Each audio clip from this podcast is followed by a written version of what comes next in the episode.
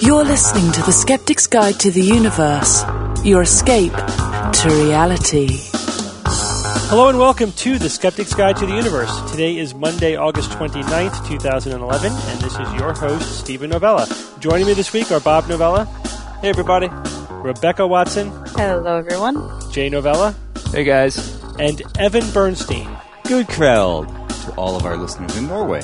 And to you too, Evan. I have a friend that lives in Norway that listens to the show. I have a friend in Norway, Marit. Marit. Marit. yeah. In fact, Marit was the one who helped me with my pronunciation of good evening in Norwegian. And Oh, so uh, it shouldn't be too horrible then. well, I hope not. She's also she's the president of the Norwegian Skeptics, by the way. So She's it super cool. She's very cool. Got to meet her at TAM. It was very nice speaking with her. So, Evan, Right, this day in skepticism. Well, um, September 2nd, 1914. And actually, I found a reference that it was perhaps September 1st, 1914, but we'll, uh, we'll stick with September 2nd. The passenger pigeon, Ectopistes migratorius, became extinct as the last surviving bird. Of Was the killed and colorful- eaten. Yeah, right. Well, basically. the last surviving bird of the colorful Native American species of dove. The passenger Imagine you kill the last one and you and you eat it and you cook it really poorly and you're like, oh, it wasn't shit. worth it. and take one bite out of it. Oh, that was awful. Scrape, scrape it into the. I into wish the I wish I didn't compost burn it. 1914. You know, it's it's it's quite a story actually. Um, the passenger pigeon was hunted to extinction. These pigeons were, uh, boy, everywhere in in most of North America in the 1600s and 1700s. They estimated there were three to five billion of these pigeons in the Did you United say million? States. B billion. B billion. They believe that one third of all birds in North America at its peak of the of the species of this pigeon were the, were the passenger pigeon. Imagine that one of every three birds was a passenger pigeon. How, how the hell do you kill so many birds? So many of anything? You eat them. Primary Wow. factor to their extinction emerged when pigeon meat was commercialized as a cheap food, uh, especially among slave populations and uh, and other poor people in the 19th century. It's amazing. It went from you know billions of these things to none of them in in, in a couple generations. Yeah, it's like a, it's it's a story that's like it's so perfect it's almost made up. It was the most populous bird in North America. I mean, you hear stories about flocks of passenger pigeons taking hours, if not days, to complete its passage. You know, over a certain point, and then it was literally hunt, hunted Wow. to extinction. Um, it was, you know, it was over a period of time. You know, it was Yeah, the, months at no, I mean, least. the, the settlers we started to yeah like really rely upon them for food and they figured out you know look, look how many of them there are so they would just you know Mm-hmm. decimate whole flocks of them Humans are idiots. Yeah, and the the they only lay the the, the females lay one egg a year. oh, uh, good. as it turned out. So it just could not Yeah. keep up with its uh, with its rate of decline that way. i do i'm looking at a picture here of a specimen of a passenger pigeon it, it actually looks the wings look a lot like a mourning dove they have that same coloring and sort of speckled pattern I was thinking the same but thing. the the breast and the neck is like this red pink color that's really very pretty it was a pretty bird really? Pretty bird, pretty, pretty, bird. bird. You know, this uh, relates to a, a uh, news item that was sent to us uh, this past week by uh, listener Theron from a place called Battle Mountain, Nevada. He claims that it's our first email from anyone in Battle Mountain, Nevada, and I have no way of really knowing that for sure, but I'll take his word for it. And uh, he, t- he tells us that a new bird species has been identified. And in the United States, of all Well, places, Haw- for the first Hawaii. time in decades. Well, okay. It counts. It counts. Not mainland. It's not mainland counts. though, but yes, it's in the U.S. This bird is called Bryan's shearwater, or Puffinus bryani, from the Hawaiian Islands. Uh, this is the first new species of bird found in the United States since uh, 1974. And you know where it was discovered?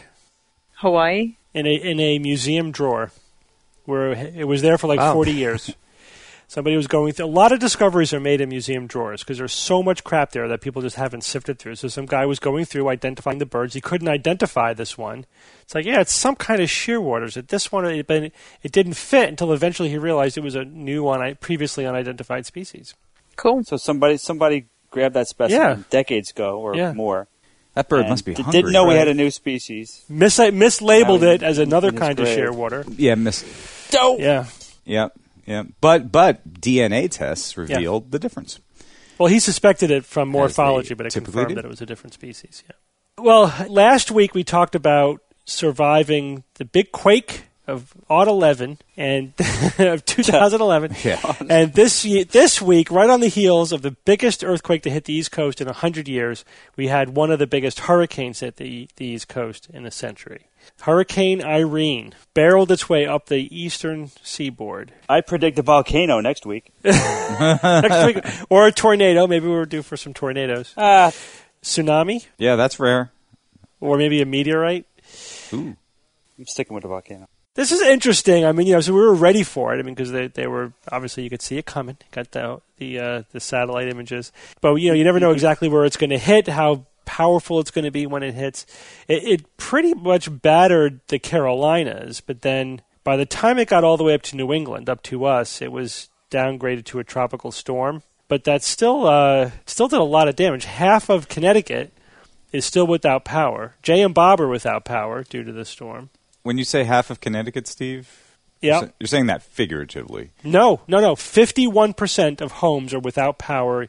Yesterday, they've only gotten it down to forty-five percent today. Forty-five percent of homes are still without power. I didn't hear it was that extensive. Wow. The town I Yeah. live in is still 87% without power. yeah. I actually had a stretch where I did not take a shower for three days Mm-hmm. because of That's the mad. This is circumstances. new and then, for the, you? and then yeah, the storm that hit. happens every week. yeah. I, I know someone who went through two weeks no power for two Yeah. weeks in Florida in August. So you know it was it was hot, no air conditioning, and that that just you know I I feel better when I hear about that because two or three days in you know in Connecticut in August. I mean I could deal. Two weeks. I know. It's like last week. You know, we sort of laughed at ourselves for getting all uptight over a five point eight or nine earthquake. Nothing compared to you know serious earthquake. And this this week, I mean, although this was a serious inconvenience, you know, and there were there was some damage done. There's some flooding, but it's nothing compared to obviously like things like Katrina, which was the the worst Right. probably hurricane disaster ever in the U.S. And uh, yeah, like what what the, the Gulf states and the and the, the real southern states go through on an annual basis. Uh, it's just you know it's, it's not it's uncommon for a, a storm of this magnitude to reach all the way into New England, but it did. I was surprised to see how underwhelming the storm actually looked because it, from what we were hearing, it was going to be epic. But man, it did a hell of a lot of damage. Yeah, I mean, I guess the the wind really did knock down a lot of trees. That knocked down a lot of power lines. But I, something really, really cool happened because of this, and it won't ever happen again. I'm, I'm pretty damn sure. Because there was no power in my town, the sky was pitch black, and the storm had cleared out. Yeah. And uh, I saw for the first time a density of stars I had never seen in Connecticut before. But it was just a coincidence that I happened to be outside when the ISS flew by, the International Oh, I love Space that. Station. yeah. cool. You saw it? It's the second time in my life I've seen it, and, I, and the first time I saw it, it was much smaller. It wasn't anywhere near as bright. How'd you know Um, what it was, Jay? Because I, for two reasons. One, because I'm constantly looking up at night, and I have an app on my iPhone that like literally shows you where every satellite is and all the planets and Oh, what, which the stars sweet. are. So um, I know I know where the ISS is. I, you know, I, I'm I'm kind of loosely keeping track of where it is, but you know, it's it, it's all over the place, and it's not like over you every day. You know what I mean? It, You can track it online through a couple of different websites like isstracker.com and there, there's one really good one where you can put in your location and it tells you Tells you when. exact to the minute when it's Yeah. going to be passing and from what direction. Um, the app I'm using is Skyview Skyview. for the iPhone. So a uh, a funny thing happened to the Novella boys at the hurricane. Our parents are moving into just moved into a new house, and are excited about the fact that they have the house comes with its own backup generator. And I don't mean like a little thing like you that you start and goes pop pop. I mean like a propane powered, really powerful generator that could run the whole house for days. So they they essentially lured us over there with the promise that you know there's going to be power outages everywhere. You know, so come with you know you could be at, over here, and if the power goes out, our, we'll have the generator. So of course, you know, actually they were watching my kids over there anyway. So we, my wife and I went over there to to be with the kids. And of course, you know, Sunday morning we wake up, there's no power, Well, and the generator didn't kick in. It oh, didn't work. We spent Technical spent all morning trying to get it going, and it, and eventually I figured that it was just busted. I mean, there was a, a light on that said it's busted. Call a maintenance guy, you know. And they, were they and we were we got in the phone queue, but there was like no hope of them actually responding to us that day. They were so overwhelmed. oh yeah. So I guess those yeah those generators must be really reliable. But even worse is my parents made no backup plans for not having power because they were counting on the generator. so there was no wa- extra water. So it was, there worse. no- It was worse than having no generator because they were they were even more unprepared. That's funny.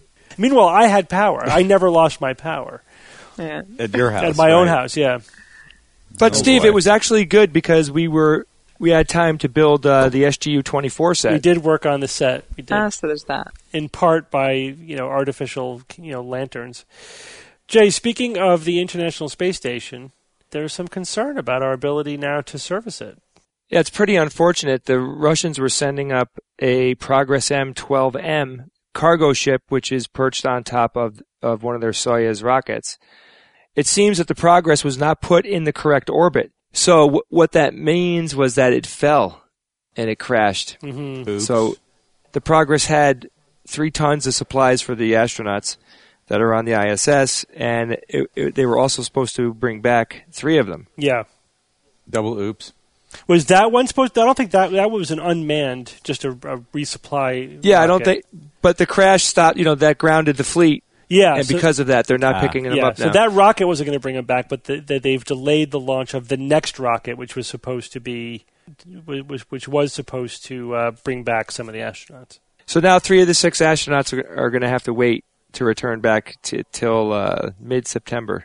Yeah, if if we're lucky, uh, they're they're still not sure what caused the crash, and that's why they're they're delaying any further launches. Well, the the uh, Russian Space Agency have, has had other problems this year too. They had a couple other mishaps happen, uh, mistakes and satellite uh, satellite launch errors and things. I mean, they they fired the head of the program in December. You know, so they're having some problems, and you know, I think it really is coming down to money. So this, you know, I, I was telling you guys, we, we've talked about this a few times. Like, I'm really disappointed that they they land they grounded the space shuttles, and uh, it's like, where are we now? You know, we thought Russia was supposed to have it together, and and you know, now we have this problem. It's kind of scary. I would be really pissed off and upset if I was one of the astronauts up there right now. Yeah, well, they have enough supplies for a while. It's not like that. You know, they're they're now going to go hungry. But the next one better, you know, better work. If there's any long-term problems, and the, the we talked a couple weeks ago about the private corporations who are working on, you know, working with NASA to be able to run resupply missions to the ISS. But we're in the gap, you know, is that so?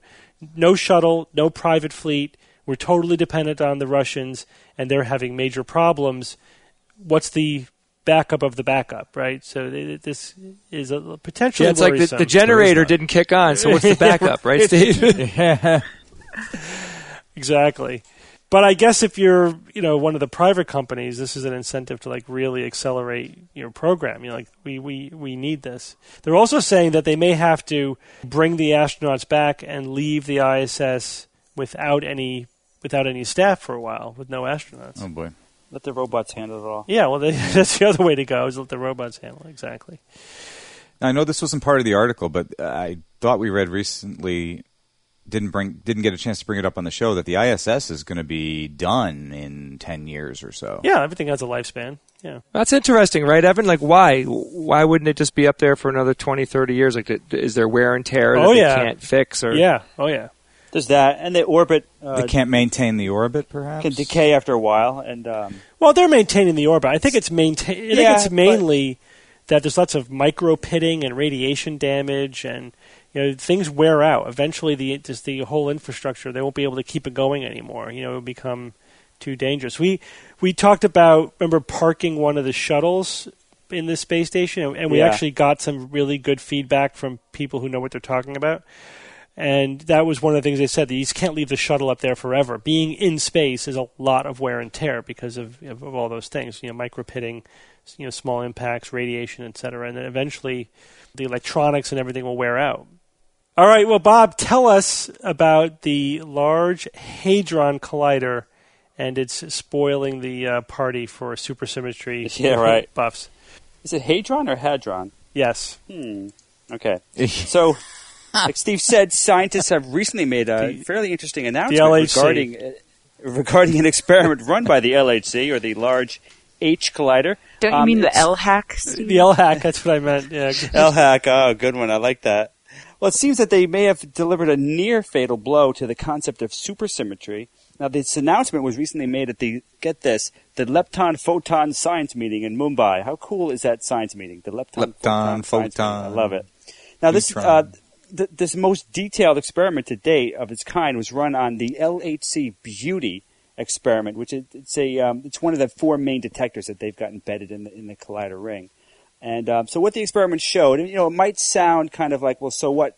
But the, the, the, ramifications are, are fairly interesting. It showed that certain particles, I think they were B mesons, decayed less often than we thought, and it also showed, among other things, that matter, certain matter and antimatter particles decay too similarly. The difference should be greater if supersymmetric particles existed. Now, we've, I think we've touched on supersymmetry very briefly before, but uh, this is the theory that states that in addition to all particles that we know so well, there's also these related so-called superparticles that they're just like their partner particles, but they differ pretty much only by a half unit of spin. And spin in quantum mechanics is it's a type of angular momentum, but it's really kind of weird. Look it up if you really want some details on that, because that was really kind of hard to, to wrap your head around. But um, so these are called superpartners. These particles are called superpartners, and you know I never really, I always had a a problem with supersymmetry because it just seems like, oh yeah, with this theory, we're going to double all particles. Now there's twice as many as we thought. It's like, oh great, then we have enough. So I always had a bit of, a, of an issue with supersymmetry, but it's still kind of sad to see such a, a theory with such potential to to conceivably go down in flames, which they might have done because this is this was a really detailed experiment, and they a lot of people think that yeah, they really should have got a really solid hint of that these particles exist. It doesn't seem like they did. A little bit more technically, uh, with su- uh, supersymmetry, each boson has a fermion partner of the same mass and quantum numbers, except for that small spin difference that I that I talked about. And fermions are are matter particles, and bosons are, are force carriers. And generally, those statements apply all the time. Now, supersymmetry is important because it can potentially offer some really key information about really some really puzzling aspects of particle physics, like dark matter, for example. It, they think that it could could have shed some important information on dark matter. Um, Higgs boson, uh, which has been in the news for years now, especially with the LHC, um, the particle that could potentially be the author of all mass everywhere. Uh, super supersymmetry could have also potentially have helped with that. And also, I wasn't aware of this that it's really uh, supersymmetry is really tied. It's tied in intimately with string theory itself because lots of most versions of string theory, and we know there can at times be lots of different versions of string theory, but a lot of these uh, theories include supersymmetry in it. And if they actually shoot down supersymmetry, then a lot of these string theories are going to have to be completely revised, which is really not good at all. So what's interesting about this, Bob, is that supersymmetry. One thing that struck me is that supersymmetry. Essentially, what they're saying is it had a lot of explanatory power. It was able to explain Yes. dark matter, the Higgs boson, and some of these aspects of cosmology, like string, some string theories, etc. But it, Yes. but the the second component to being a legitimate science is that you, a good theory is that you need to have predictive power, not just explanatory power, and that is where the supersymmetry is failing. It made predictions about what we should have seen with these LHC experiments. We didn't see them, so it's failed that more important piece to the puzzle of predictions. Yeah, and that kind of ties into a, quote I wanted to mention. Um, this uh, Dr. Joseph Lykken of Fermilab said, "It's a beautiful idea. It explains dark matter. It, explains the Higgs boson. It, ex- it explains some aspects of cosmology. But that doesn't mean it's right." And for me, for me, that I really like that sentiment because it, I think it shows a real key aspect of science. Because you know it can be so easy to succumb Yeah. to a theory and defend it at all costs, right? Oh, what's that quote by T.H. Huxley? He said, That's a, a beautiful, elegant theory destroyed by an ugly little fact. yeah, right. nice. Now, of course, as usual, it doesn't mean this doesn't mean that supersymmetry is totally dead. There's other versions of the theory that have not been ruled out by this this latest experimental results, but they're they're much more they're more complex. The, the, the simplest theories have been kind of uh, repudiated by these latest experiments, but the more complex versions of the theory haven't been ruled out. And but of course, that means that it could take potentially years for these more complex particles to be found, or or conversely, that it could take years for the theory to to really get that last nail in the coffin. So. Um, so you, we might be hearing a little bit more of it, but it does not look good for supersymmetry. Yep. Yeah, I don't. You know, the whole there are more complicated versions that are not ruled out. Sounds a little bit like special pleading. You know what I mean? Where A little, yeah, Yeah, yeah, the- absolutely. if you jury rig it just right, you know, then you could you could accommodate for all those things. Doesn't again doesn't make it wrong. Just yeah, this is a feel good. You know, just makes it seem a little bit less Yeah. likely. Well, what's the next next I don't most know. likely? Going back to the drawing board, right? I mean, they don't know. They have to. Well, really, you got to kind of start No, over. not necessarily. I mean, yeah, some some string theories might need to be revised if they if they become really if they really start thinking that supersymmetry is shot. But it's also a, a boon for things like uh, loop quantum gravity. It's this is actually good times for loop quantum gravity because both Well, I'm going to invest in loop loop quantum there you gravity go. companies right now. LQG baby. because yeah, because string theory and loop quantum gravity they're both trying to to create this quantum you know uh, this theory of quantum gravity, but combining um, quantum mechanics and general re- relativity. And if if um, if string you know if string theory is going to have problems now because supersymmetry is a key Really is bad. an important part of it, then loop quantum gravity is like yeah. That, so I think there's going to be a lot more interest Yeah. in. In loop quantum gravity, especially by the young. The I'm going to call it LQuag. We could do better than that. All right, Re- Rebecca, tell us how come we're never going to detect alien signals and, and SETI's all a waste of time. Oh, Yeah, leave it to me to put a damper on everyone's spirits. Seth is not going to like that. Sorry. It's not it's not my opinion. Actually it is my opinion, but my opinion doesn't really matter.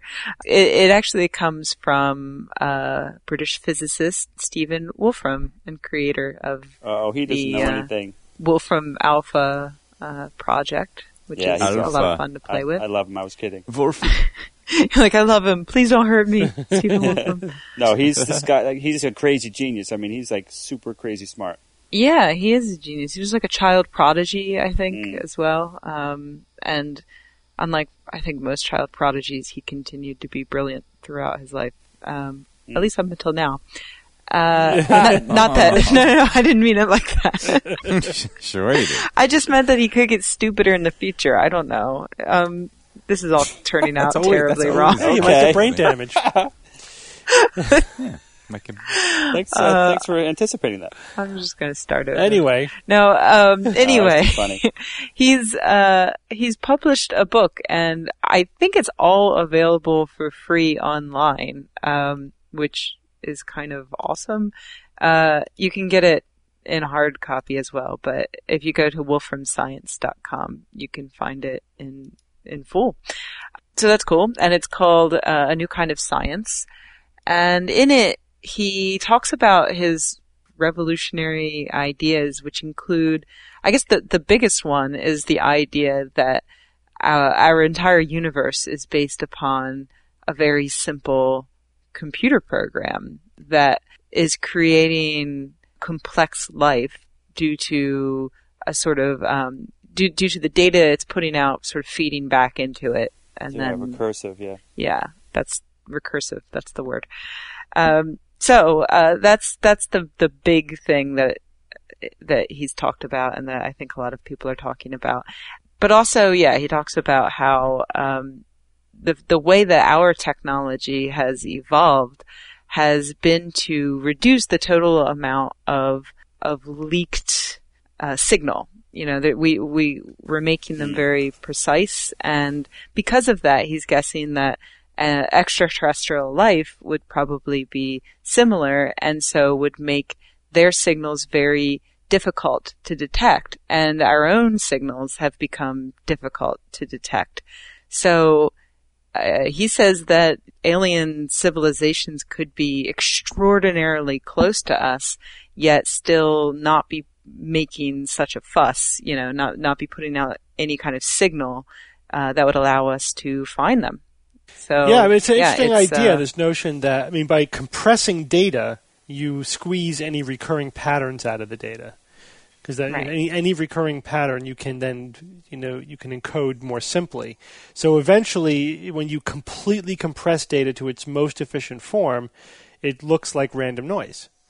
So it, it wouldn't be if we if we detected it, we wouldn't be able to distinguish it from distinguish it from a natural signal. That's an interesting idea. However, what we're looking for is a deliberate carrier signal, right? Yep. We're looking Yeah, for a right. beacon saying this is an intelligent signal. Yeah, like And- contact. Yeah, yeah. and and then the data will be compressed along with it, you know, in some format. And that may be indistinguishable from background noise, but that's not what's going to get our attention, right? Yeah, I guess that the idea though previously was that even if a civilization isn't putting out a specific welcome mat, the the signal they're producing just in their everyday lives would at least serve as some sort of sign that they're there. Um, Yeah, but that was Right. always kind of a low hope anyway, because in order for a signal to reach us and be detectable, it would have to if It would have to it be would have to be either directed at us. at us or it would have to be so massively powerful if it was just going out in all directions. It wouldn't be just the leakage of signals from yeah. a civilization. They would have to be putting massive amounts of energy into that signal. Or again, they would have to be sort of aiming it in our direction for whatever reason.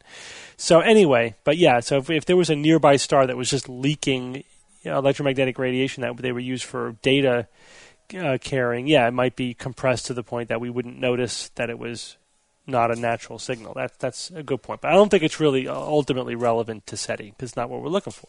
yeah, so shut up, Stephen Wolf. I mean, not so Yeah. Yeah. But Rebecca, I sent you this other news item. I know, I know you read it really quickly. I sent everybody this. The scientists warn that aliens may come to destroy us. Did you guys read that? But yeah, that's boy. definitely going to happen. Oh yeah. I couldn't get past the I title. mean, the the line here that just cracked me up was so this is talking about a study. But I don't know what the hell this what they were studying. It really is just sort of sheer speculation. The where the author writes, a core concern is that ETI, extraterrestrial intelligence, will learn of our presence and quickly travel to Earth to eat or enslave us. Uh, those are the choices. That's my favorite line too. Yeah. those are the two options. quickly travel to Earth. Quickly. Yeah, that's yeah. Quickly. yeah. And I like how, uh, course. like the, the implication I think is that on the way they're having an argument about which they're going to do. You know, I'm hungry. I want Well, slaves. Just eat half of us and enslave the other. no, Mordock. We had slaves last time. Yeah, we'll enslave half them, half of them, and eat the other half. It's like a Futurama skit. yes. How to cook for forty humans. We've Don't blame achieved me. intergalactic flight, but we must eat human Oh. flesh. Those humans aren't Yeah. sitting well. Evan, it's time for Who's That Noisy? Yep, so let me go ahead and play last week's Who's That Noisy for everyone, in case you forgot hmm, exactly what it was. Here it is again. No one has an explanation for it. The fact that it disappeared, like it was some sort of evil oasis in the middle of the night. And that was the most supernatural, strange thing that I've ever in my life experienced. Any guesses by I have no idea. I only know what I've read on the forums. Nope. No clue. anyone ever heard of Marilyn Manson? Yep. Oh yeah. Yeah, Marilyn Very Manson. cool. I mean, it wasn't much of a stretch to think that perhaps someone like that would, What do you mean by that? Like by somebody like that? well, a celebrity. Celebrity. Ever yeah. seen- Because have you ever seen Bowling for Columbine? Yeah.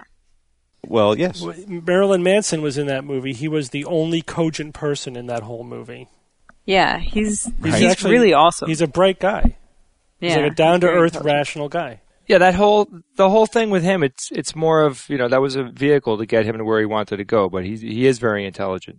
That was him featured on the show Celebrity Ghost Stories, which I've actually watched a few episodes of because it makes, in a way, shows like that make famous people seem a lot more like average, very ordinary people. Oh, is that right? You, oh, you hear some of the stories they tell. It's like, oh, that's par- that's pareidolia. Oh, that's uh, that's hypnagogia. Oh, that's you know, you can just kind of pick it out. They have the exact same experiences Because they are else ordinary people. Well, I get that. I get that. But you know, it's uh, it takes takes the shine off a little Right. bit. Make makes them uh, a little more approachable in a sense. Aaron from St. Louis, at least I think it's St. Louis. Aaron STL from the message boards was the first one to guess correctly. Well done, Aaron. I think that's from uh, Saturn's Lagrange point, actually. STL. I guess Aaron will have to let us know. I'm, I'm sure he'll clarify that for us. All right. What have you got for this week? Here we go. This week's Who's That Noisy? Ooh, another person. Here we go. Right, if you have any type of body injury or pain that represents an energy blockage, that that be helped or healed, if you would just simply kindly have a, a prayerful blessing, it would be appreciated. Now, how do they think this energy is being blocked? By other energy? Oh, by stress, toxins. Toxins block your energy. Oh, yeah, they're huge. Toxins is the big one. Yep. Yeah, but when we say energy, uh, you know, I can only think of.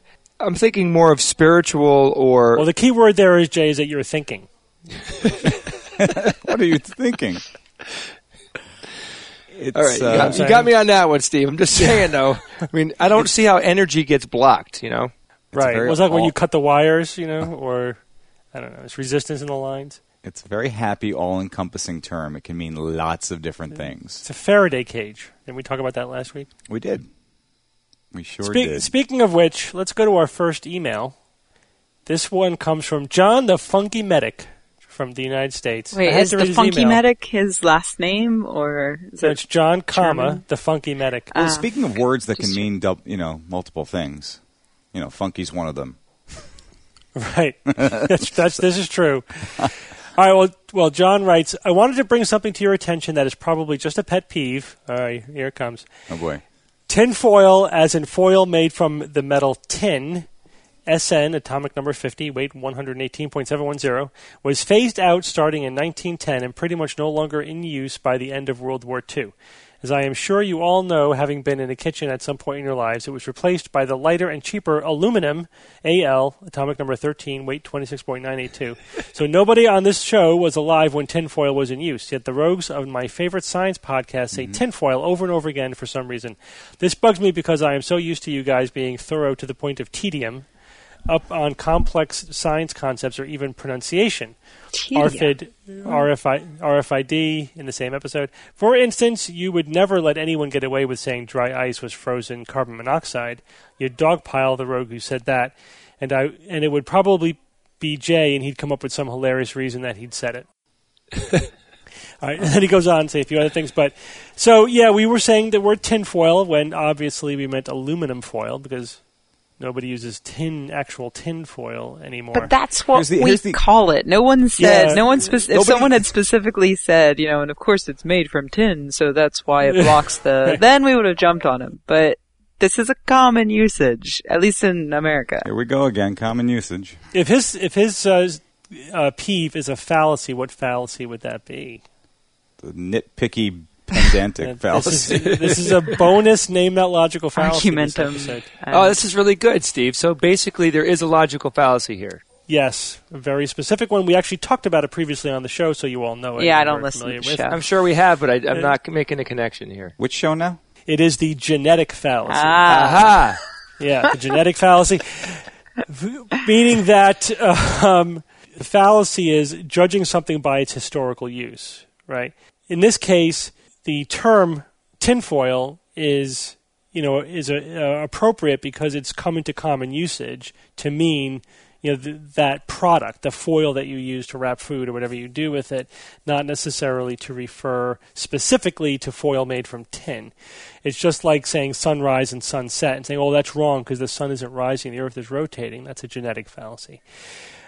But the thing is, so they always the, the question that I always ask with with yes, with, so John is correct. It is aluminum foil, and that is actually the name of the product. The term tin foil is is archaic, but but remains in use. It's one of the, it's, the our language is loaded with with terms like that. We still call the remote control the clicker. You know, we still use terms that refer to the save file still looks like a.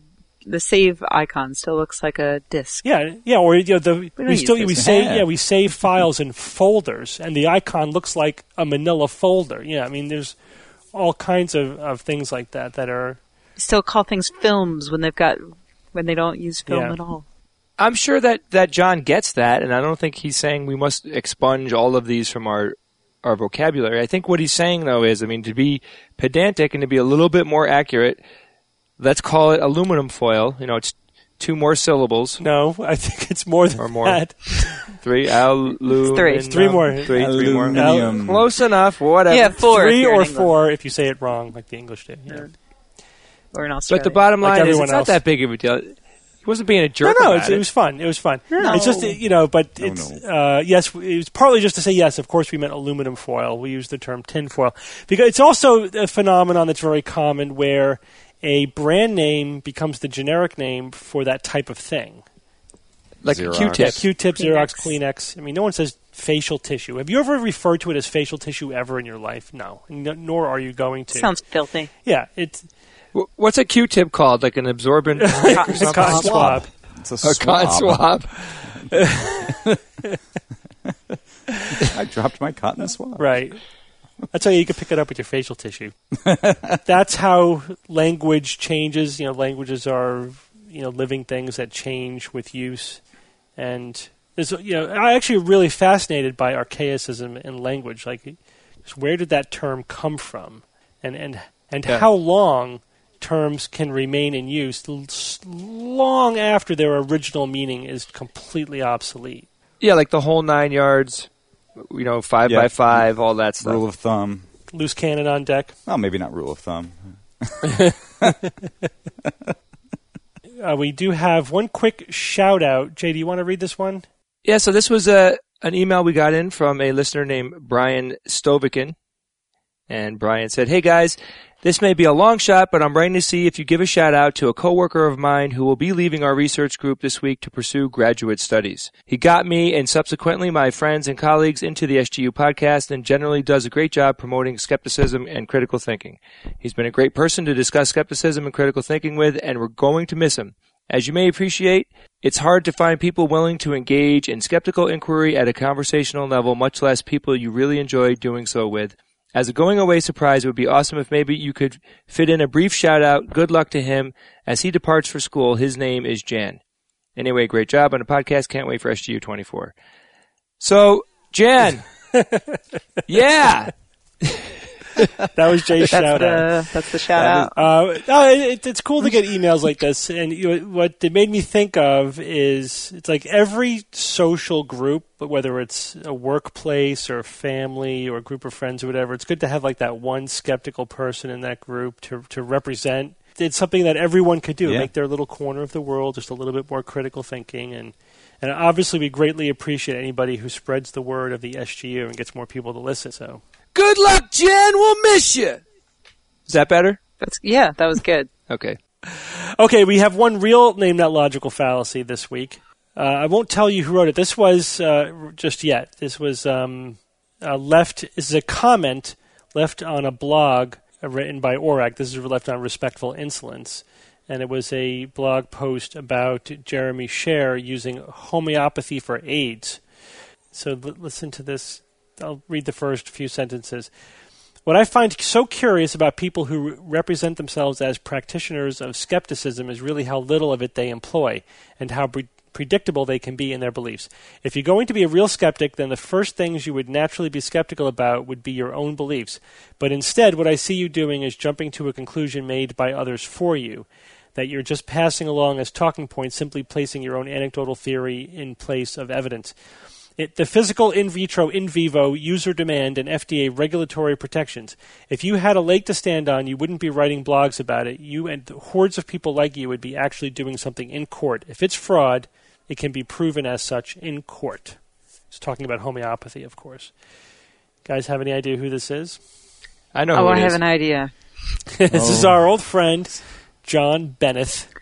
Friend is a weird word. It's to what use. we, we use that we use the word um, euphemistically frequently on this podcast. He He's uh, awesome, Steve. He's awesome. I love that guy. He's he's awesomely cranky. Is what you Yeah. mean?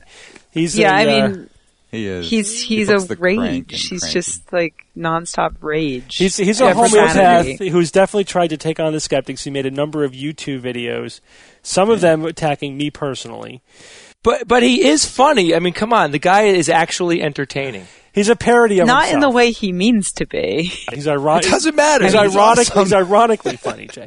All right, all right. But let's get to the sentence. So he says, "If you had a lake to stand on, you wouldn't be writing blogs about it. You would, you and the hordes of people like you would be actually doing something in court. If it's fraud, it can be proven as such in court. So, what fallacy is he, com- is he committing there? That's a logical fallacy. Actually, maybe not. That's good. It may not be a fallacy of logic. It's, uh, yeah. So, what's the other? It could be if it's not a problem. If the argument's not It's a false. It's like a False false, false premise. premise. I think he's got a major unstated False premise, premise. in Yeah. there, and that is that if something is uh, unscientific or scientifically wrong, that it is necessarily illegal. So he's saying if homeopathy is is a fraud, you would be able to prove it's a fraud in court. That that's a, there's a false assumption there. But the fact is that in the United States, at least, and in many countries, the laws are written that you know have legalized homeopathy. Th- those laws were not based upon science; it was based upon political advocacy. Yeah, I mean, regardless, we don't use our court system to determine what is and is not good Right. science. Right. So the reason why we're not fighting it in the courts is because the laws don't allow for it. Homeopathy isn't illegal, but it's still utter nonsense. It is, and it's not even necessarily even scientific fraud. It's just pseudoscience. It's bad, terrible science, and the claims are false. You know, Benneth doesn't actually address the points that were made in the blog post. Doesn't address the skeptical position about homeopathy. He just takes a swipe at skeptics in general. So that's an that's ad hominem. all So the does. first you know few sentences were all ad hominem. We're not real skeptics. You know. Then he then he makes this argument with based upon the the false premise. He goes on. Let me read another sentence. He says, "So really, in the face of reality, that this is a long pr- practiced form of legal curative medicine." Do you really think you have enough of an argument against it to give you license to defame the shares and others who have medical degrees? Of course not. Skepticism really is nothing more than a name people give themselves when they want to dismiss or defame something they don't want to believe. So let's see, there was an argument from popularity, right? An argument, Argument from from, antiquity, From authority, from authority. and then an ad hominem at the other side. Right. Hominem, yeah. hominem, So hominem. Talking about you know the guy having a medical degree as if that's a guarantee of being correct. Long practiced argument from antiquity. Um, he's trying to say that it's legal, therefore it's legitimate. So there's a false assumption in there, and, uh, and then again he defames legitimate skepticism. So it makes an ad hominem logical fallacy. He's really cramming them in there. I mean, he's got the you know He's batting a Yeah. thousand. He's doing Yeah. Great. I mean, I'd have to try really hard to create something like this that had, that had so many fallacies. Right, right, right. All right, well, let's move on. Let's go on with our interview.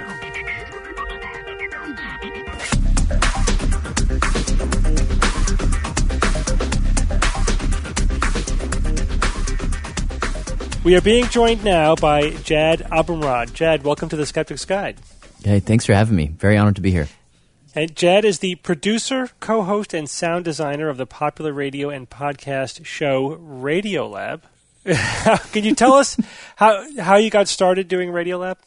Well, I never actually planned to do to do radio. I was uh, I, I kind of just uh, my entire life thought I'd be a musician, writing music for films.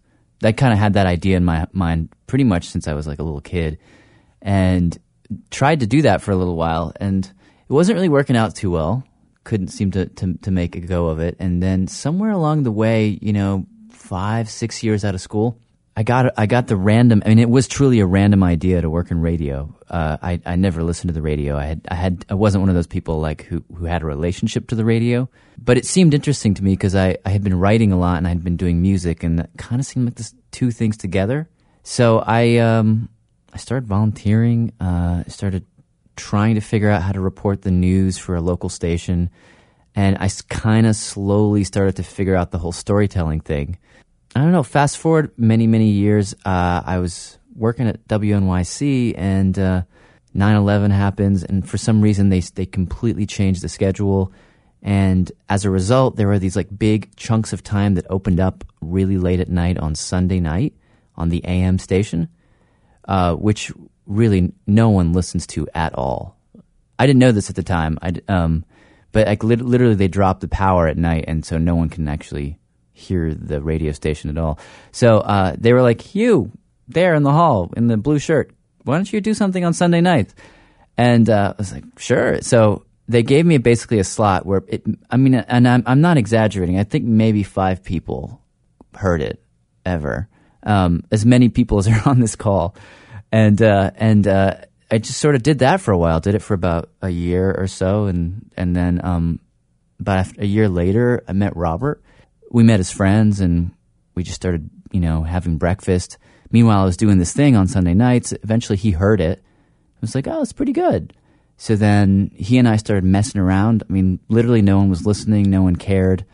Uh, we would do little experiments that involved radio theater, and we would kind of like just make make stuff up.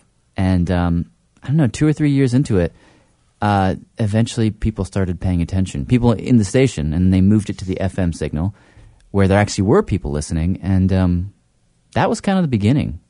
Where where did your your science focus come from? Because I mean, your your background is in music, which you can obviously hear in the podcast, but you know, most of your subject matter is science. Well, I mean, eh, my parents are scientists, so I've always been around it, and consequently, for a long time, I went in the opposite way. You know, I was like, I want to do music and humanity stuff and not do science, but I'd always kind of like been interested in it, and um, I don't know, something happened to me after after school. I was maybe maybe it has more to do with where science was headed rather than what I was doing because at a certain point, I mean, I'd always been interested in thinking large thoughts and wondering about the sort of the eternal questions.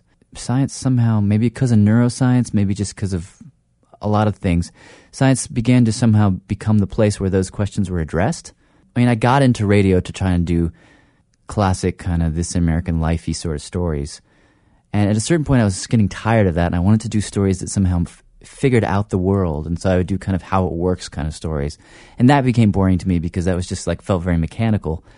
And so I, began to try and do stories that sort of like accessed larger questions, but at the same time gave you a sort of a concrete sense of how this, how stuff worked. Inevitably, uh, they they ended up you know two or three scientists in every piece. So it was never a conscious decision, but it was just something like oh, you know, I'm really interested in time. What is time? It's not particularly a science question. It's it's it's a like get up and look at your clock kind of question. Like you know, have, having one of those moments in the morning where you're like, it's seven o'clock. What the hell does that mean? Really? you know. When I first started listening to Radiolab, I, I did think it was a science show, and that's probably part of the reason why I downloaded it. And of course, it came highly recommended. But after listening to three or four episodes I started to shift my opinion of it to more of a show about. It's more about uh, like you're telling a story. You have a subject matter. You you know you pick your story. You pick your topic, but you're fashioning you're fashioning a story around somebody's experience, and a lot of times it happens to be something where there, there's a neurological problem or a health problem or an accident or some type of you know something profound in a way. Mm-hmm.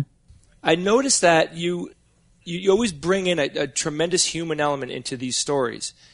And I, mm-hmm. from my reading of, of the way that you edit, it does come from your editing more than it comes from your your interview style. Would you agree with that? I don't know. That's an interesting question. Well, yeah, it's it's kind of everything. I mean, it's definitely the edit. The edit is like I always think of the editing. I mean, you know, you edit to make a story make sense. So there's a kind of like explicit thing you're trying to do with the edits, but it's often like you're trying to like access the subterranean depths of of a story. You know, like what is it that's really happening there to the person that you're telling the story about. And so the the sound choices, the editing choices are trying to kind of get into that place that's kind of like it's like the story is this little boat sailing on a sea and you're trying to get de- underneath the surface. And that's what the editing does. But I also think in the interview um, you're just constantly it's like there's a tension. There's a tension in a lot of these stories that where we tell where it it is like an experience, but but the, the experience is pregnant with some kind of idea that is maybe about something universal to to the way that humans work, you know. And so you want to somehow understand this this micro story and and honor it. At the same time, you want to kind of like enlarge it and whip out of it at some point to explain something and then go back in. And so the interviews that we do often are there's a kind of like schizophrenia to it where like you're really as it's like very technical. Like I was just doing an interview uh, uh, yesterday about like the feedback loop of pain in the body, and you're like, okay, wait, so wait, a nerve goes from your finger and it goes to your damn elbow and it goes up your shoulder and then it goes to this thing in your spine and it hits this glial cell and you're like, okay, now what does the glial cell do? And you're like, well, it kind of amplifies it. And you're like, well, how does it amplify it? Is it chemical? What happens to the chemicals? Do they spill out or do they go somewhere? So half the interview is just trying to get the damn details right. And that's, that's the part where I'm, I'm just like, I'm just not as a person geared for that. you know, it's not that's not the part that comes natural to me. But it's like at the same time, you know, that's your job, that's your responsibility. You just kind of have to know it. But then the other half of the of the interview is just like you're you're trying to get a deep sense of the person you're talking to, trying for a second to truly understand what this person what, what they're struggling with, Right. the mechanics of their struggle. Uh, and so it's it's both really. It's a kind of tension. It's it's a total tightrope that I think you're walking, and I think you you guys do it extremely well. In part, I suspect because you are storytellers first and and science communicators second, which I think for the greater audience is a benefit because what you're doing is you're spinning this tale with these aspects of science that, that people can get absorbed in and, and really appreciate in a in a deeper sense, in a metaphorical sense, than they would if they were to crack open a textbook. But I'm wondering if you get mm-hmm. a lot of feedback from scientists that don't like seeing their work or the work of their colleagues uh, represented in that sort of sense. Do you get a lot of like angry feedback like that? No, we don't actually get that. I mean, we we do and we don't. We don't get it from the people we we interview. I mean, hardly ever. I can think of one case where somebody felt like we got. I mean, there have been times when we got stuff wrong. So, like, you know, we said dates wrong, or we said, you know, we mis misstated certain facts, and um, but that's Should happened. never. Yeah. I feel like that happens to every journalist. I mean, it's kind of the unfortunate thing, but but uh, our subjects are generally not upset with us. In fact, they're kind of excited. Um, and the reason that is is because you know it's like when you're trying to do this kind of stuff and you're using all these analogies, you kind of have to go back to the person sort of midstream in the process and be like, okay, look, we're going to do this whole little song and dance. It's going to involve mice in a big, you know, Rose Bowl type thing, and there's going to be all kinds of singing and this. Are you cool with that?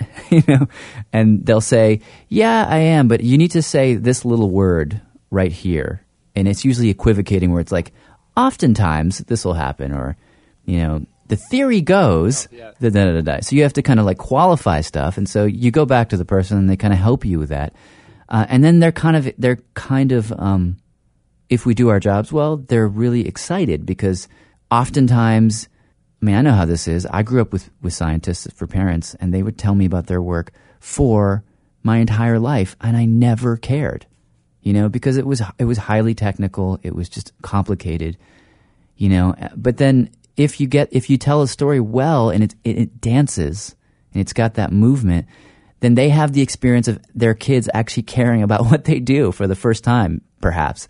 So they're excited, they're psyched.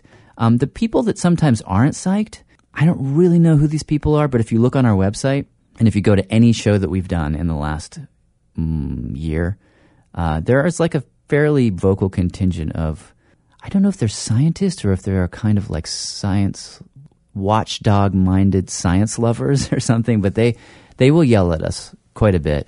And uh, pedants. Yeah, and I sort of, in a way, enjoy it at this point. I'm like, okay, they're angry. That must mean we're doing something right. Maybe it means we're doing something wrong. I don't know, but but there there there is a there's a there's a faction of our audience which is constantly demanding that we do more science. We do it more technically. Oh, you know- we do it with less, you know, Th- less. that bothers me too. I mean, we we're pretty. I wouldn't say that we're all hardcore science-minded people here, or maybe I'm kidding myself. I mean, we to me, you know, our our show is more of a conversation among family and friends about topics that interest us, and we try to be as accurate as we can. But we've had people write in and say your show should instead of being an hour and 20 minutes, it should be 20 minutes, and you should just get to the facts. And you know, and, and Yeah, could you cut we- out all the jokes and humor and no? Yeah. Yeah. What's the point? Oh yeah, I, we get that in spades. Yeah. and that's why like anyone that that listens to Radiolab and recommends that you guys fill it with more science they're not getting the point of the show and that's you know that's fine but they're missing out as far as i'm concerned Yeah, and the giggling thing, like we get, I, I can't, I could fill a Proustian sized volume with emails saying we should Oh, laugh less. That, that seems to bother people, like laughing, you know. But but you know, it's fine. You know, it's like it's. I love science. I hate science. You know, so it's like I have the, the relationship to science that I have with everything, which is that you love it sometimes, you hate it other times. You know. Well, let's. Um, I'd, I'd like to use that as an opportunity to talk about one episode in particular that I suspect you must have heard a bit of um, feedback on, um, maybe negative feedback, because we heard a lot about it uh, when this episode came out. A lot of our listeners wrote in to ask us what the deal was, and that is hookworms. Hookworms, yeah. Yeah, um, basically the, the, the episode was about a man who used hookworms as a way to treat certain conditions, and the the feedback we got was that the audience was supremely skeptical of this, and if I understand correctly, according to an update that you guys posted on your website, the FDA was equally suspicious of this person. Um, I wonder if you can tell us a little bit about your feelings about the the whole the hookworm story, how you felt about it, and if I guess if you feel that you guys have, you know, a responsibility to. Um, to, to sort of triple check the, the science of what's happening in these stories because it was a really fantastic story, but I think that a lot of people wondered if the science was quite right. Right, right. Well, I, I, uh, uh, I, I, I, li- I like the story. Um, I, I stand by it. I could be wrong about this. I mean, so, so definitely correct me if I'm wrong. But I don't think that this guy was closed down because his science was shoddy, um, necessarily. I think he was closed down because he was his whole business was shady, frankly. Like he hadn't he hadn't gotten any clearances, he hadn't run it through any sort of the necessary approvals. But I mean, the fundamental scientific backing of do hookworms regulate the immune system and do they do the things he's claiming they do? There's a fair number of people who have studied these and done it in a controlled way, not for sale, but just, just for research purposes, and they they think he's right. Now, whether or not he should be administering it just out of his kitchen, that's another that's another question. And so, I we were profiling the guy not not to advocate for his um, for his product, uh, not at all. But we were we found it, ver- it it raises a very very interesting hypothesis about you know um, cleanliness, about the the role, the really fascinating role that these critters could be. Like these are tiny tiny critters, and the fact that they might have a very sophisticated uh, abilities to regulate our immune system, and that we may have co-evolved with them.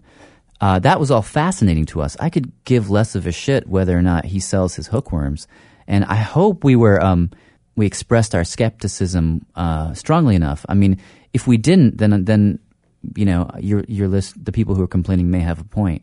Um, that's part of that tension that I that I was talking about. I mean, I, you know, we're we're you can find something fascinating, but not necessarily agree with it. I think he, it's worthy of it's a worthy profile. At the same time, I I hope we, it didn't come off like we were advocating for his. Yeah, for it's his, it's uh, really tricky. This is, um, I think, a generic problem or a challenge, I should say, with non-scientists being science journalists, and e- even the ones that I greatly respect. Like I think you guys overall do a great job. There's ones like Carl Zimmer, who I think is just a fabulous science journalist. Uh, but Yeah. the, I think where they often get into trouble is in is in seeing the real full context of a story like that, putting it into its proper perspective. So, for example, I the way my problem I think with the way that this guy's story was presented was, you know, his data was all very preliminary and basic science, and he was extrapolating from that way beyond you know the science that had been established to clinical claims. That was the problem with what he was doing, and you know I'm not sure that an, an, a non-physician or non you know a medical researcher would necessarily see that or, or would understand that was the the nub of the problem with uh, with what he was doing. So and, and even a, even a, if you do your job really well as a journalist, you could still miss context like that. That's do you do you f- worry that that can sometimes happen, and, and how do you protect against it? Yeah, sure. I mean, you always worry. I mean, I still, I, I'm, I'm not sure that maybe I didn't make my point just a second ago. We, he's not a researcher. We never presented him as a researcher. Um, there were researchers in that piece who uh, who we we did check their science and we we think it's interesting and we think it's solid. You know, our intent was not to say this guy has a great idea that he and he has the evidence. It was more like here's a guy who's doing something a little bit strange, a little bit dangerous, a little bit interesting. Let's look into it. And as we looked into it, we thought, well, there, there might be something here. not saying go do it, but uh, there might be something here. So, um, sure. I mean, yeah, we miss context all the time, but I mean, I, I know the dangers of getting things wrong, and and uh, you know, it is it is a struggle at the end of the day between the storyteller and you and the person who wants to be as precise as possible. Um, but there are whole parts of the process where we all we do is fact check. You know, all we do is just pretend to be you know, journalists with no sense of humor, just so we know what we don't know, or we at least have a we have a sense sense of the facts, you know. And so I I do feel fine about the hookworms piece. You know, if there are specific things within it, then you know, let me know. Well, Jad, thank you very much for joining us uh, on the show. It's really been a great interview. Great, thank you. Thank you, Jad. Thanks, Jad. It's time for science or fiction.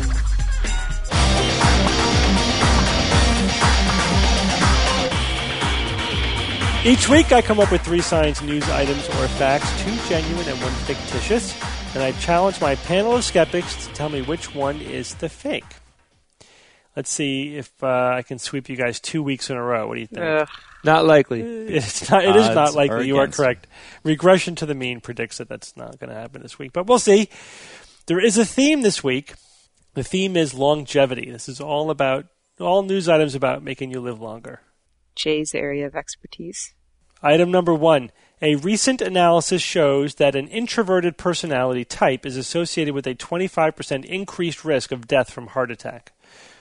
Item number two. A new systematic review of studies shows that high levels of chocolate consumption is associated with a greater than one third reduction in heart attacks. And item number three, a new study looking at cyclists shows that riding intensity rather than duration is favorably associated with longer life and reduced risk of heart attacks. Bob, go first. Uh, all right. This is the one time I did like literally 40 seconds of research. Damn you, Irene. okay. That was a song, wasn't it? Damn you, Irene. You, Irene. Come on, Irene. Oh Come on, boy, wait, Irene. you gotta, au- Steve, you gotta auto tune that in post pro. Um, George George All right. Hobbs already on it. so we got um, introverted people associated with an increased risk of death from heart attack. Intro- kind of makes sense to me that the more outgoing and gregarious you you are, the better it would be. But uh, so that seems a little bit counterintuitive based on that. Uh, but let's look at the second one here. That uh, back to chocolate here. Chocolate consumption. So more chocolate, less heart attacks. Oh boy, that certainly sounds nice. Um, I wonder if it still holds if it's chocolate and peanut butter. The third one, though, I think I've got a problem with this third one. Um, writing intensity rather than duration. See, my, my inclination here is that in, intensity, you know, I've, I've always heard that, um, that interval training is, is, is best where you, you know, you could do a couple minutes of high intensity and then low intensity for a minute and then back up. But, uh, for most people, just doing anything, even if it's, I mean, what was that recent news item? 15, 15 minutes a day of, of walking would, uh, was still, you know, very beneficial for lots of people. Uh, ah, damn. Um, the introverted one, number one, is also in this. Um, all right, I'll just have to pick one here. Yep, that's the name of the game. Ah, okay. Thanks for clearing that up. Um, Actually, the name of the game is science or fiction. Point of the game is that you have to pick one. point of the game, yes, but you'll notice that there's no mention of how much time I need to take to do that. So I'll take my sweet time. Yeah, we, you'd think we would have changed that like four years ago and The show that is Bob only an hour and 20 minutes, minutes. Bob.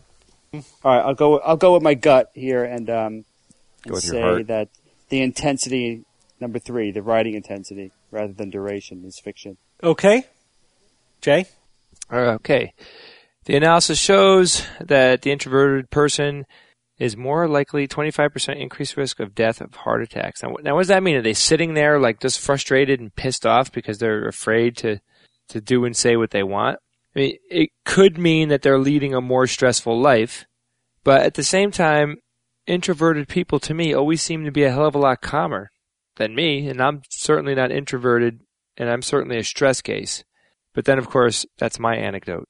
All right, so that I could see that there is a connection between between health and mental attitude and, and all that stuff, and I, I can see how that that's possible. Uh, the second one about the third reduction in heart attacks associated with chocolate eating. I could see that too. We know there's chemicals in, in chocolate that are beneficial, so I can see that that's possible. And then the last one, cyclists show that riding intensity rather than duration. So, okay, this, I, I have the same problem that Bob has. You know, if, you know, taking, taking it to an extreme from what Steve is saying, like if you rode incredibly intense for two minutes, that's supposed to be better for you than say riding for an extended period of time. Like, I, I mean, I, I know I can't just randomly throw in numbers here, but I'm like, okay, it's better to ride more intense for a shorter amount of time than a long term that just doesn't make any sense. You, you get you need to you need to exercise a certain amount of time in order to get your um, your heart rate up, and then you need to get your heart rate up for a certain amount of time to increase your metabolism. So this one just seems wrong to me, so I'll take that one as a fake. Okay, Evan. Um, the introverted personality, a 25% increased risk of death from heart attack. Ouch that's significant to say the least. I, I think that one is the one that is most surprising of these three, and is I think therefore likely to be one that is true. Um, so the next one about chocolate consumption uh, associated with a greater than one third reduction in heart attacks. Um, I don't know if we talked about dark chocolate on the show before. I think we have. Dark matter. A little dark matter, a little dark chocolate's the same thing. It's good for you. It's good for you. The last one about the cyclists, Jay. I think what you said was right, or at least how I understood it um, to be, and maybe we're both wrong. Riding intensity rather than duration. So they're looking at cyclists. So I wonder what cyclists are that? Professional cyclists or people who like cycle as a recreation, like Rebecca. You're not a professional cyclist, Rebecca, are you? No, I'm not. Okay. You consider yourself a recreational no. cyclist. Yeah, I'm an amateur level cyclist. I think that I'm going to have to go with the cyclist one because I find the chocolate consumption one extremely appealing and I kind of have a desire for and wanting for that to be true. So I'm going to let my inner nature kind of take over and determine that one's correct and therefore cyclist is fiction. Okay, Rebecca. Okay. I, I, I was going to go with uh, the cyclist one as well until Bob said the thing about interval training. And because my initial thought was that intense activity would be more likely to cause, cause heart attacks. Yeah.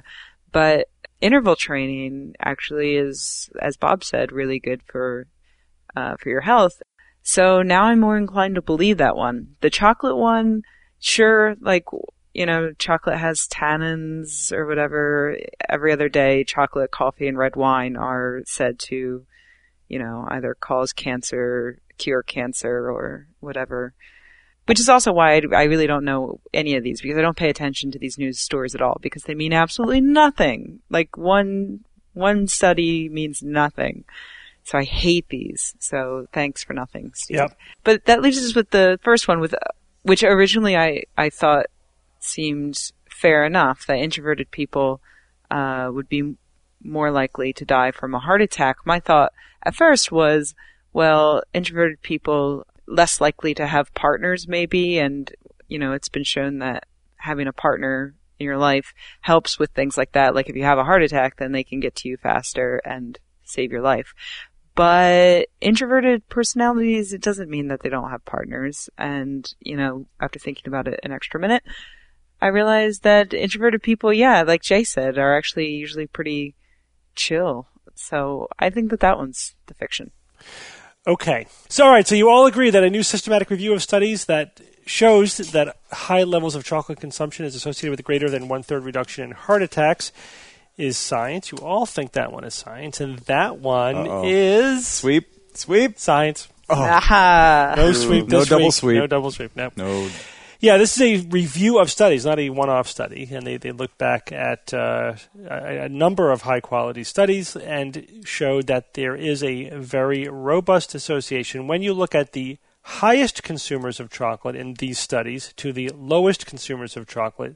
There is a statistically significant association with a reduction in heart attacks. Now, this is a correlational study only, does not establish cause and effect.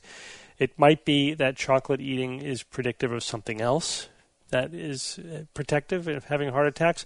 Although um, the speculation is that uh, chocolate contains anti-inflammatory properties, and that that actually anti-inflammatory properties strongly correlates with uh, a reduction in heart attack risk. Sweet. Um, they also mention antioxidants. I'm not as much impressed with that as a you know having antioxidants in chocolate. But uh, yes, but, but either of those could be uh, playing a role. This they analyzed seven studies involving over 100,000 patients, participants, to come up with these results. Um, the highest levels of chocolate consumption were associated with a 37% reduction in cardiovascular disease and a 29% reduction in stroke compared with lowest levels. Yeah, but the diabetes was off the chart. Well, they say that you know they they wouldn't use this systematic review of studies in order to recommend that people start consuming a lot of chocolate because it contains a lot of fat and calories.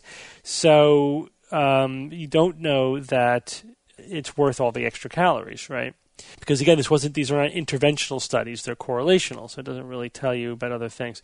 So maybe we do need to do an interventional study, and maybe we need to try to isolate the things in chocolate and then give Right. and then study their those effects. Yeah, cocoa bean. All right, let's go to number one.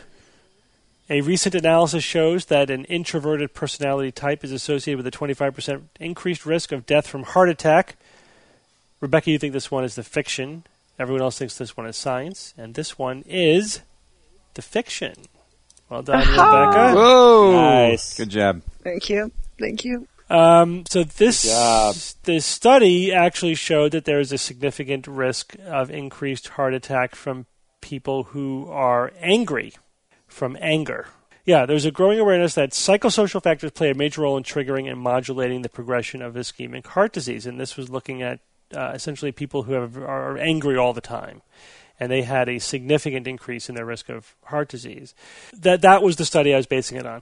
However, you know, I, I just chose introversion. I, tr- I was trying to pick something innocuous to take its place. But then since then, I, I combed through the literature on PubMed to, just to make sure it was false. And actually, the introversion thing's a little complicated. Overall, there, there is no uh, confirmed correlation. But there, I did find this one study. Again, when when I looked at re- systematic reviews, they said it, it's not established. So I don't think you could say this is established. But they said there was, was one study that used introversion, am- among other things, as a mark marker for anxiety, and anxiety correlates with increased risk of heart attack.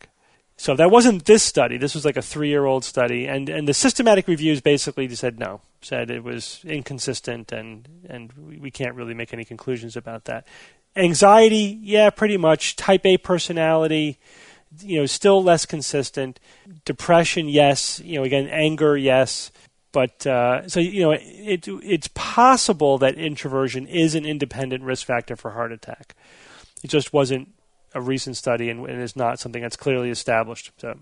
But let's go on to number three. A new study looking at cyclists shows that riding intensity rather than duration is favorably associated with longer life, and that one is science. Hooray for me living yes. forever. until I get So this was car. a study done in Paris, France, conducted among cyclists, Uh-huh. of course. Actually, it was presented in Paris. The study was done in Copenhagen. Showed that it is Oh. the relative intensity and not the duration of cycling that is the most important predictor of reduction in coronary heart disease. The, the study presented showed that uh, if you looked at the with the greatest intensity, they survived 5.3 years longer than uh, cyclists with an average intensity uh, who survived 2.9 years longer than those with the lower intensity. So yeah, the, the men who the cyclists who survived the, the similar numbers but less intense for the women. But the, the cyclists who had the greater intensity of of, of uh, riding survived longer than those with longer duration but lower intensity. There you go. But it is one study. Even though I won, I still have to say that these yeah, these studies are, they're not useless to the field, but I feel like they are useless to the general public because the general public tries to then adjust their behavior accordingly. And then the next study comes out and says, well, actually. Yeah, it's always more complicated, especially when you look at any of this epidemiological shit. Absolutely. That's why it's like, don't run out and start shoving your face with chocolate. Yes. Yeah, you I'm going to do that anyway. Yeah, well, you might want to do that for other reasons. And yeah, you're right. The bulk of the research shows that interval training is, is that's the consensus at this point in terms of what you should be doing.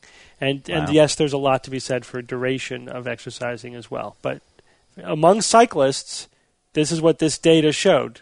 The other thing is, this was all comparing cyclists to other cyclists. It may not be relevant to the average population, to the general public. Which is population. Sure, Clearly maybe didn't say- cyclists live 10 years Right. less than the general public. Thanks, Steve. So it's a, a new study looking at cyclists. What was unclear about that, Jay? These are cyclists. The audience and myself know what you pulled here today. okay. They're not stupid, you know. Well, Jay, do you have a quote for us this week? Yes, I have a quote. This quote was sent in from a listener named Andrew Gould from Canberra. And the quote is The difference between faith and insanity is that faith is the ability to hold firmly to a conclusion that is incompatible with the evidence, whereas insanity is the ability to hold firmly to a conclusion that is incompatible with the evidence. See what I did there? at the yeah, end? yeah, yeah. That's Yeah, I clever. think, I, think I get that. I think I, Yeah, I think clev- I get that. Yeah. Clever. That was a good quote by William Harwood. So, SGU 24 coming up. We already have a number of people who have very generously sponsored one hour of the show. You can do the same thing. You could donate to the SGU or to the show, or you could actually sponsor an hour of our 24 hour show by going to theskepticsguide.org, clicking on the big SGU 24, and that will take you to the SGU 24 page, which will have that we will have the event actually streaming there. Uh, we will have more information as time as time goes on, and you can donate to the effort, including sponsoring an hour. So uh, please consider doing so. We already have nine hours have already been snapped up, and they're going fast. Yep.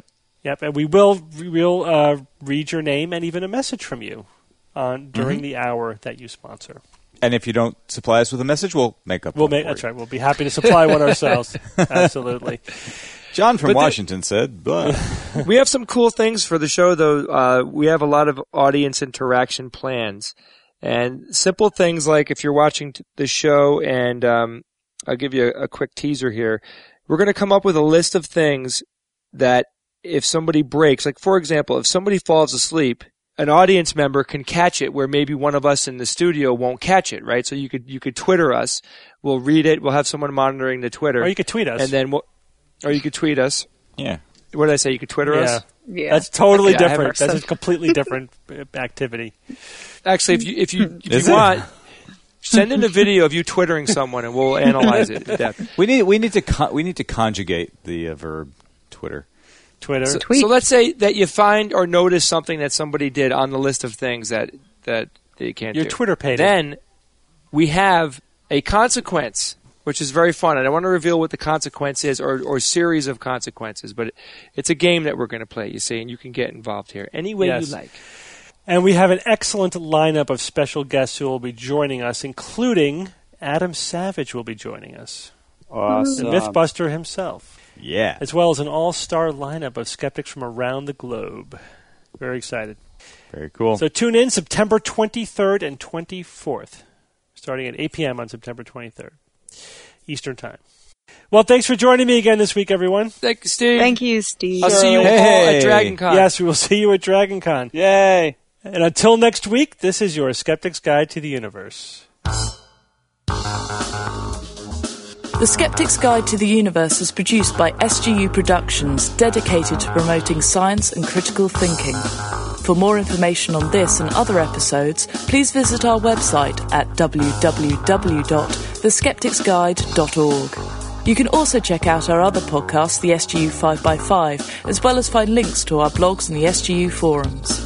For questions, suggestions, and other feedback, please use the Contact Us form on the website or send an email to info at theskepticsguide.org. If you enjoyed this episode, then please help us spread the word by leaving us a review on iTunes, Zune, or your portal of choice.